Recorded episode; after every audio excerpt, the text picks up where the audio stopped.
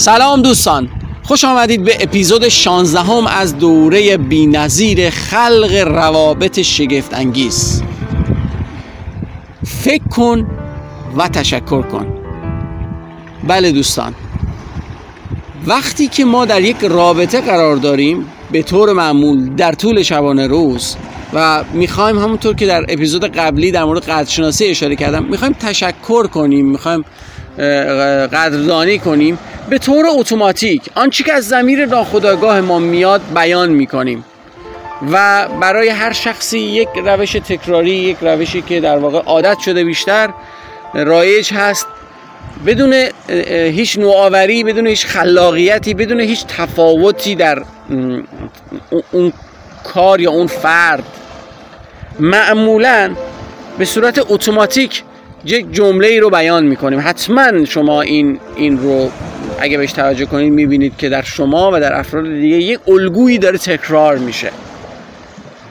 بماند اینکه خیلی از افراد هستن که حتی در واقع تشکر نمی‌کنن. و یا اگر تشکر می‌کنن همونطور که گفتم فکر نمی‌کنن که یک نوآوری داشته باشن یا امروز یا این ساعت یا برای این کار مشخص دقیقتر متفاوتتر تشکر کنن. و اینجاست که تفاوت ایجاد میشه.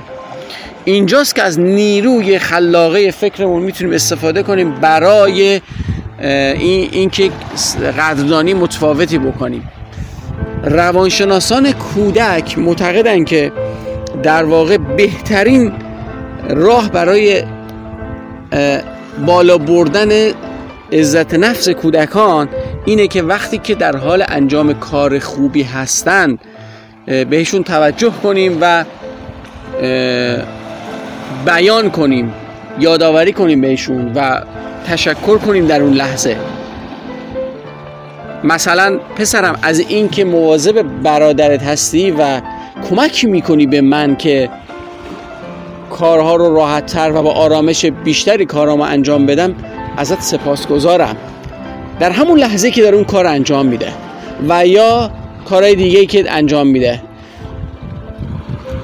و یا در هر رابطه دیگه می‌تونیم فکر کنیم می‌تونیم فکر کنیم و بعد یک قدرانی یا یک تشکر متفاوتی انجام بدیم. این نوع از رفتار همونطور که باز تاکید کردم در همه اپیزودها نشان دهنده میزان توجه ما هست و شخص لذت می‌بره.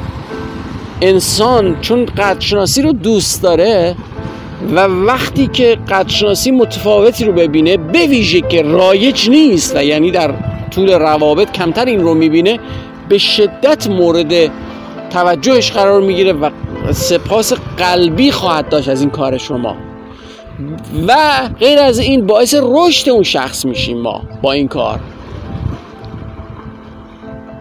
همونطور که در مورد کودکان گفتم حتی خود این مسئله باعث میشه که تمرکز اون شخص روی اون نوع از کارها بیشتر بشه. یعنی نیازی واقعا نیست که ما در واقع بخوام جلوگیری کنیم از کارهایی که به اصطلاح حالا نرمال نیست استاندارد نیست هر چیزی حداقل ما نمیپسندیم یا فکر می‌کنیم که برای اون شخص مناسب نیست. بلکه بهترین راه اینه که اون چی که مثبت رو تقویت کنیم. وقتی که رفتار مثبت تقویت بشه فضای زندگی فرد رو پر می‌کنه و دیگه فضایی نمیمونه برای رفتاری که مثبت نیست سازنده نیست. اینجاست که اهمیت فکر کردن در هنگام قدرشناسی و تشکر بسیار بالاست بسیار بالا میره. یعنی ما وقتی که می‌خوایم در هر رابطه حتی کلام ساده متشکرم رو به زبان بیاریم بهتره که یه مقداری از اون زمیر ناخودآگاهمون دور بشیم و در لحظه فکر کنیم که من چطوری می‌تونم بهتر تشکر کنم و یا به نکات ریز توجه کنم. اگر بهش توجه کنید و این روش رو به کار بگیرید مثل همه اون روش های دیگه و البته تبدیلش بکنید به منش که تمرین می‌خواد طبیعتا که این نیروی خلاقی درون اونو بکشیم بیرون و هر بار این رو استفاده بکنیم خواهید دید که در هر رابطه ای که درش هستید و یا روابطی که می‌خواید ایجاد بکنید بسیار بسیار متفاوت نتیجه خواهید گرفت و اشخاص حساسیتشون نشون خواهند داد و لذت خواهند برد و برخوردشون متفاوت خواهد بود به ویژه اینکه کمتر افراد دور برشون این نوع رفتار رو نشون میده. کمتر به دقت توجه می‌کنه به اون تلاشی که دارن می‌کنن حتی اگر این کار کوچکی رو دارن انجام میدن.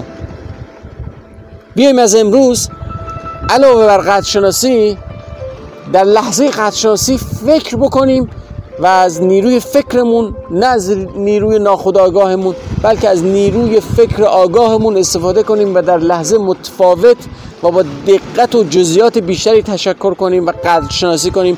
خواهیم دید که چه تأثیری خواهد گذاشت و روابطمون روز به روز بهتر خواهد شد. با تمرین و ما تبدیل میشیم به آدمی که در واقع قادر خواهد بود روابط شگف انگیز خلق کنه و روابط موجودش رو روز به روز بهتر و بهتر و بهتر کنه. موفق باشید و پیروز. الیاس محمودی کوچ حرفه‌ای و نویسنده کتاب کوچ ناب.